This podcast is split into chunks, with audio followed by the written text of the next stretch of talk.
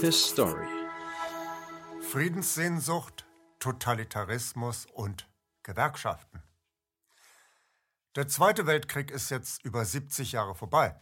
Das ist schon so lange her, dass wir heute gar nicht mehr wissen, auf welchen verschlungenen Wegen wir zu unserem Status quo gekommen sind. Nach dem radikalen Einschnitt durch die Corona-Krise drohen jetzt obendrein noch mehr geschichtliche Wegmarken und Gewissheiten in Vergessenheit zu geraten. Wissen wir überhaupt noch, wie unsere Vorfahren nach dem Zweiten Weltkrieg drauf waren? Und sind jene Meinungen und Positionen, die wir heute auf ewig in Stein gemeißelt ansehen, schon immer da gewesen? Oder mussten wir nicht überhaupt erst zu Menschen der westlichen Welt gemacht werden? Ich behaupte, um so zu werden, wie wir heute sind, mussten unsere Vorfahren ganz erheblich umgepolt und umprogrammiert werden. Wie das funktionierte, das schauen wir uns in der heutigen Folge von History einmal genauer an. Die Menschen in Deutschland sind nach dem Zweiten Weltkrieg in ihrer überwältigenden Mehrheit für den Frieden und wollen sich aus dem Händel der Großmächte heraushalten. Das ist wahr. Was muss man denn tun, um eine solche Mauer der Kriegsunwilligkeit zu knacken? Ganz einfach. Man muss den Menschen einhämmern, die Sowjetunion sei ganz genauso schlimm wie der Hitlerfaschismus. Auch der Russe wird nicht locker lassen, bis er die ganze Welt versklavt hat, gerade so wie Hitler es wollte. Die zutiefst künstliche und herbeigequälte Theorie, die so einen kontrafaktischen Unsinn verbreitet, wird prompt von bestellten Auftragsideologen am Reißbrett entwickelt. Das neue Ideologieprodukt heißt Totalitarismus. Nazi-Deutschland und Sowjetkommunismus sind demzufolge ein und dasselbe. Beide Systeme werden von allmächtigen Parteien gesteuert. Beide lassen den Menschen keinen privaten Raum mehr zum Nachdenken. Beide stecken alles, was nicht konform geht, in Zwangslager. Auschwitz hier, Gulag dort. Über beiden Toren steht Arbeit macht frei. Es wird nur noch die eine alleinselig machende Weltsicht geduldet. Wir wollen gar nicht leugnen, dass es frappierende Ähnlichkeiten zwischen Narzissmus und Stalinismus gibt zumindest auf den ersten Blick. Seriöse Wissenschaftler unterscheiden jedoch immer zwischen Wesen und Erscheinung.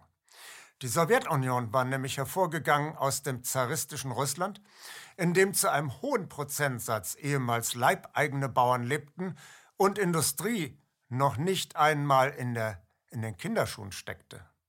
Ein städtisches Bürgertum sowie Ansätze von Mittelstand waren nur ansatzweise erkennbar. Diese Bauerngesellschaft war dann von den Bolschewiken mit brutaler Gewalt industrialisiert worden. Demgegenüber war Deutschland bereits eine ausgefaltete bürgerliche Gesellschaft, die durch die Nazidiktatur zur Kriegsgesellschaft gewaltsam umprogrammiert wurde. Das sind ganz bedeutende Unterschiede. Es ging ja auch gar nicht darum, das Wesen von Diktaturen und Despotien zu verstehen. Es ging nur darum, das Grauen über die Nazi-Untaten begrifflich zu verkoppeln mit den Gräueln des Stalinismus und dabei en passant die Botschaft auszusenden, der Krieg gegen die Sowjetunion ist moralisch genauso gerechtfertigt wie der Krieg gegen Hitler. Die Neudefinition der Sowjetunion vom alliierten Partner im Zweiten Weltkrieg zum vernichtungswürdigen Monster, erinnert fatal an die Aktivitäten des Wahrheitsministeriums in George Orwells dystopischen Roman 1984.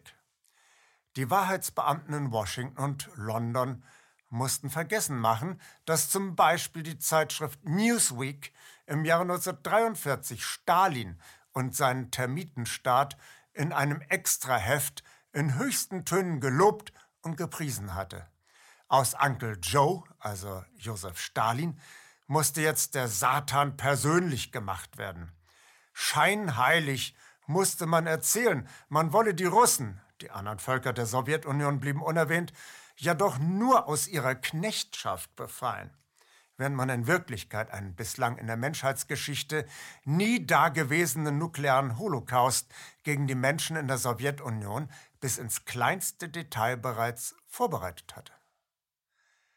Um die vorherrschende Antikriegsstimmung in Deutschland zu zermürben, bedurfte es also einer Reihe von Maßnahmen. Zunächst einmal war es notwendig, den Menschen im zertrümmerten Deutschland einzubläuen, sie seien persönlich schuld am Naziterror. Hier kam die Politologin Hannah Arendt zum Einsatz. Hannah Arendt stammte aus Königsberg, studierte bei Martin Heidegger und dann bei Karl Jaspers. 1933 musste sie als jüdische Mitbürgerin in die USA emigrieren, wo Arendt eine akademische Karriere machte und sich nach dem Zweiten Weltkrieg unter anderem als führende Theoretikerin des Totalitarismus einen Namen machte. In Deutschland wurde in erster Linie ihre Lesart der Totalitarismustheorie verbreitet. Arendt geht davon aus, dass totalitäre Systeme ein Ergebnis der neuen Massengesellschaften sind. Die Massen oder der Pöbel verlangen geradezu nach Diktatur. Auch die Deutschen hätten nach Hitler verlangt und hätten den Münchner Schlägerkönig in einer demokratischen Wahl 1933 zu ihrem Führer gewählt. Wir wissen aufgrund von harten Fakten, dass das nicht stimmt. Aber diese auf elitärer Überheblichkeit fußende Auffassung sollte sich in den Medien nach dem Krieg durchsetzen und wurde und wird heute mehr denn je den Menschen draußen im Lande eingetrichtert. Nach diesem Narrativ haben die Deutschen also ihre Misere, nämlich den Verlust von Heimatregionen, die immense Anzahl von Toten, Verstümmelten und Traumatisierten, die kulturelle Entwurzelung, einzig und allein ihrer rätselhaften teutonischen Neigung zu autoritären Systemen und ihrem eingeborenen Rassismus zu verdanken. Die Deutschen verdienen demnach kein Mitgefühl. Sie sind kollektive Täter. Sie müssen als Kollektiv bestraft werden. Aus dieser alttestamentarischen Konstruktion ergibt sich im Kreuzzug gegen den Totalitarismus ein klarer Handlungsauftrag. Die Deutschen können ihre kollektive Schuld wenigstens ein bisschen wieder abschwächen, wenn sie diesmal auf der Seite der Guten gegen die andere Spielart des Totalitarismus, den Sowjetkommunismus, kämpfen. Dieses ideologische Konstrukt beherrscht den Diskurs in Westdeutschland bis zum Zusammenbruch des Sowjetkommunismus im Jahre 1989. Aber wie Hannah Arendt schon 1950 verärgert festgestellt hat, die Deutschen wollen nicht mehr kämpfen. Sie wollen sich aus allem Gerangel heraushalten und in Ruhe ihr Land wieder aufbauen. Über das Ausmaß und die Menge von Kundgebungen, Demonstrationen, Seminaren, Kirchentagen und Kongressen, die in der unmittelbaren Nachkriegszeit stattgefunden haben und in denen nichts anderes als ein überwältigender Wunsch nach Frieden zum Ausdruck kommt, finden wir bemerkenswerterweise nichts in den gängigen Sachbüchern oder Lehrmitteln für Schulen.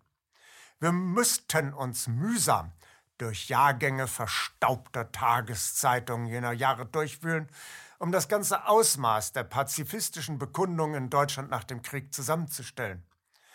Es besteht kein politisches Interesse an der Erforschung und Dokumentierung des deutschen Pazifismus. Es gibt allerdings eine löbliche Ausnahme. Der Multimillionär Jan Philipp Remzma hat den Historiker Wolfgang Kraushaar großzügig unterstützt, damit dieser seine gigantische Protestchronik der Jahre 1949 bis 1959 erstellen konnte. Und von daher wissen wir, dass in Berlin am 10. Jahrestag des Ausbruchs des Zweiten Weltkriegs am 1. September 1949 über 100.000 Menschen auf die Straße gingen und konsequenterweise die Gründung der NATO als großes Risiko für den Weltfrieden erkannten. Bereits am 5. Mai 1949 wird das Westdeutsche Komitee der Friedenskämpfer gegründet und schnell bilden sich 600 Ortsgruppen. Besonders gut aufgestellt ist der antifaschistische Widerstand, auch und gerade in Westdeutschland. Die Menschen sind außer sich über die nicht zu übersehende Kumpanei zwischen westdeutscher Justiz, die personell in hohem Maße mit der Nazi-Justiz identisch ist, und Alt- und Neonazis. Der Regisseur des antisemitischen Hassschinkens Jud Süß, Veit Hallan, wird in mehreren Instanzen vom Vorwurf der Volksverhetzung freigesprochen. Während die Fans Harlan auf ihren Schultern aus dem Gerichtssaal tragen, kocht die Empörung über diese skandalösen Urteile immer höher. Als die Süddeutsche Zeitung einen antisemitischen Leserbrief veröffentlicht, kommt es am 10. August 1949 zu regelrechten Straßenschlachten zwischen 3000 empörten Bürgern und der Polizei in München, wobei auch ein Polizeiauto in Flammen aufgeht als der einschlägig bekannte Nazi-Bundestagsabgeordnete Wolfgang Hitler im schleswig-holsteinischen Neumünster am 15. Februar 1950 von der Anklage der Volksverhetzung freigesprochen wird, kommt es dort zu Massenprotesten und spontanen Streiks. Als in Augsburg wieder einmal zwei sadistische Nazischergen von sympathisierenden Richtern freigesprochen werden, gehen spontan über 12.000 Menschen aus Protest auf die Straße. Nur ein kleiner Auszug aus Kraushaars Protestchronik. Die Friedensfreunde und Antifaschisten sind eine sehr heterogene Gruppe. Da gibt es die Weltbürgerbewegung, angeführt vom Amerikaner Gary Davis, der seinen US-Pass verbrannt hat und der sich nun für eine nationenüberwindende Weltregierung einsetzt. Da gibt es den neutralistischen Nauheimer Kreis unter Leitung von Ulrich Noack, der für eine unvoreingenommene Kontaktaufnahme mit der Sowjetunion eintritt und sich dabei explizit auf den Vertrag von Rapallo bezieht. Prompt wird eine Tagung des Nauheimer Kreises in Aschaffenburg am 2. April 1949 von der amerikanischen Besatzungsmacht untersagt. Da gibt es die Überlebenden der bekennenden Kirche mit Martin Niemöller an der Spitze. Niemöller handelt sich mächtig Ärger ein, als er sagt, er würde lieber unter dem Joch des Bolschewismus leben, als atomar ausgelöscht werden. Eine buntscheckige und kaum vernetzte Mehrheit. Dann sind da noch die Arbeiter und Angestellten.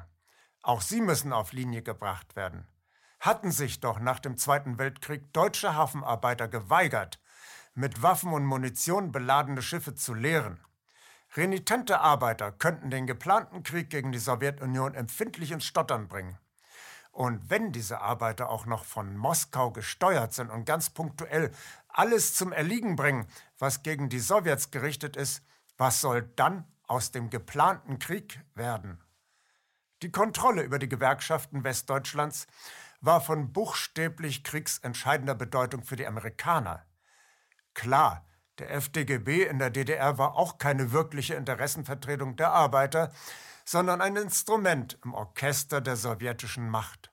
Folglich musste der DGB im Westen ebenso als geopolitisches Instrument unter die Kontrolle der USA gebracht werden. In der Weimarer Republik gab es schon den Dachverband ADGB keine sonderlich scharfe Waffe im Arbeitskampf. Am 1. Mai 1933 rief der ADGB zur Teilnahme an Adolf Hitlers erstem arbeitsfreien Tag der Arbeit auf. Hitler bedankte sich, indem er am 2. Mai 1933 die Gewerkschaftsführer im Konzentrationslager abführen ließ. Das Vermögen der Gewerkschaft ließ er der neuen deutschen Arbeitsfront zuführen. Das war das schmachvolle Ende des ADGB. Nach dem Zweiten Weltkrieg ergab sich für die Strategen aus den USA nach der gründlichen Ausrottung freier Gewerkschaften in Deutschland durch Hitler die einmalige Gelegenheit, auf die leere deutsche Tafel die Gewerkschaften von Grund auf nach amerikanischem Vorbild neu aufzubauen. Nach amerikanischem Vorbild hieß, die Gewerkschafter als erste Offiziere der Industriekapitäne zu definieren, wie es ein Mitstreiter des einstigen US-Präsidenten Theodore Roosevelt einmal so treffend zu formulieren wusste. Freie Gewerkschaften wie die International Workers of the World IWW wurden in den USA mit härtester Gewalt unterdrückt. Stattdessen gründete die National Civic Federation, eine Organisation der mächtigsten Wirtschaftsgruppen der USA, mit der American Federation of Labor AFL eine eigene Pseudogewerkschaft, deren erster Präsident auf Lebenszeit, Samuel Gompers, sich immer vorrangig Gedanken machte, wie er die Arbeiter am besten auf die Ziele der Kartelle, die ihn bezahlten, ausrichten konnte. Der EFL hatte sich noch eine etwas progressivere Pseudogewerkschaft Congress of Industrial Organizations, CIO, für die ungelernten Arbeiter hinzugesellt, die der New Deal-Politik von Präsident Roosevelt nahestand. Beide wurden nach dem Zweiten Weltkrieg quasi als Entwicklungshelfer auf die deutschen Arbeiter losgelassen. EFL und CIO waren im Krieg tief verwickelt in die Kriegsanstrengungen der US-Regierung, unter anderem im War Production Board. Beide Gruppen waren schon personell verflochten mit dem Labor Branch des US-Geheimdienstes OSS. Und konsequenterweise waren beide auch in der CIA-Abteilung Clandestine Service, das heißt heimlicher Dienst, unter Leitung von Alan Dulles, sehr aktiv. Doch zunächst galt es, den 1945 gegründeten Weltgewerkschaftsbund zu spalten.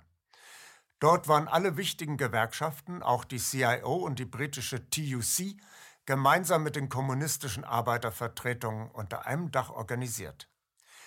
Die EFL-Leute gründeten mit dem Geld der amerikanischen Geheimdienste und des Office of Policy Coordination neue synthetische Spaltergewerkschaften die Force Ouvrière in Frankreich als Konkurrenz zur kommunistischen CGT oder in Italien die Confederazione Italiana Sindicata Lavoratori CISL.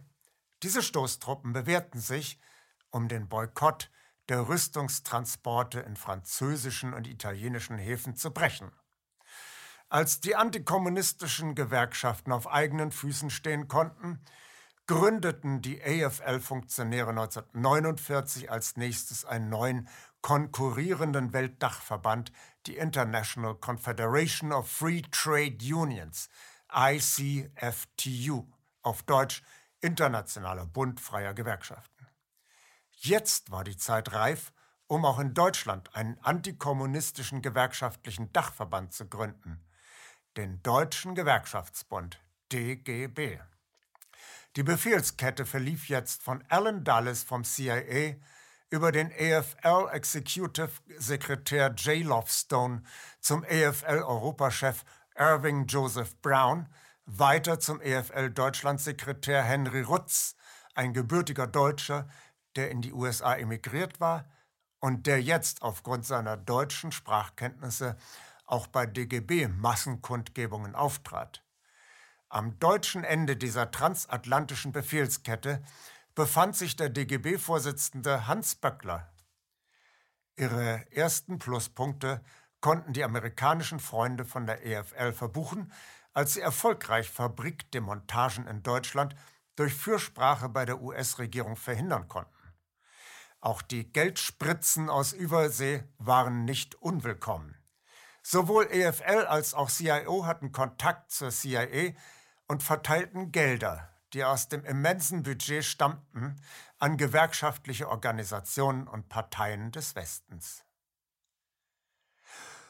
Nunmehr hatte die amerikanische Regierung die westdeutsche Arbeiterschaft beinahe vollständig unter Kontrolle.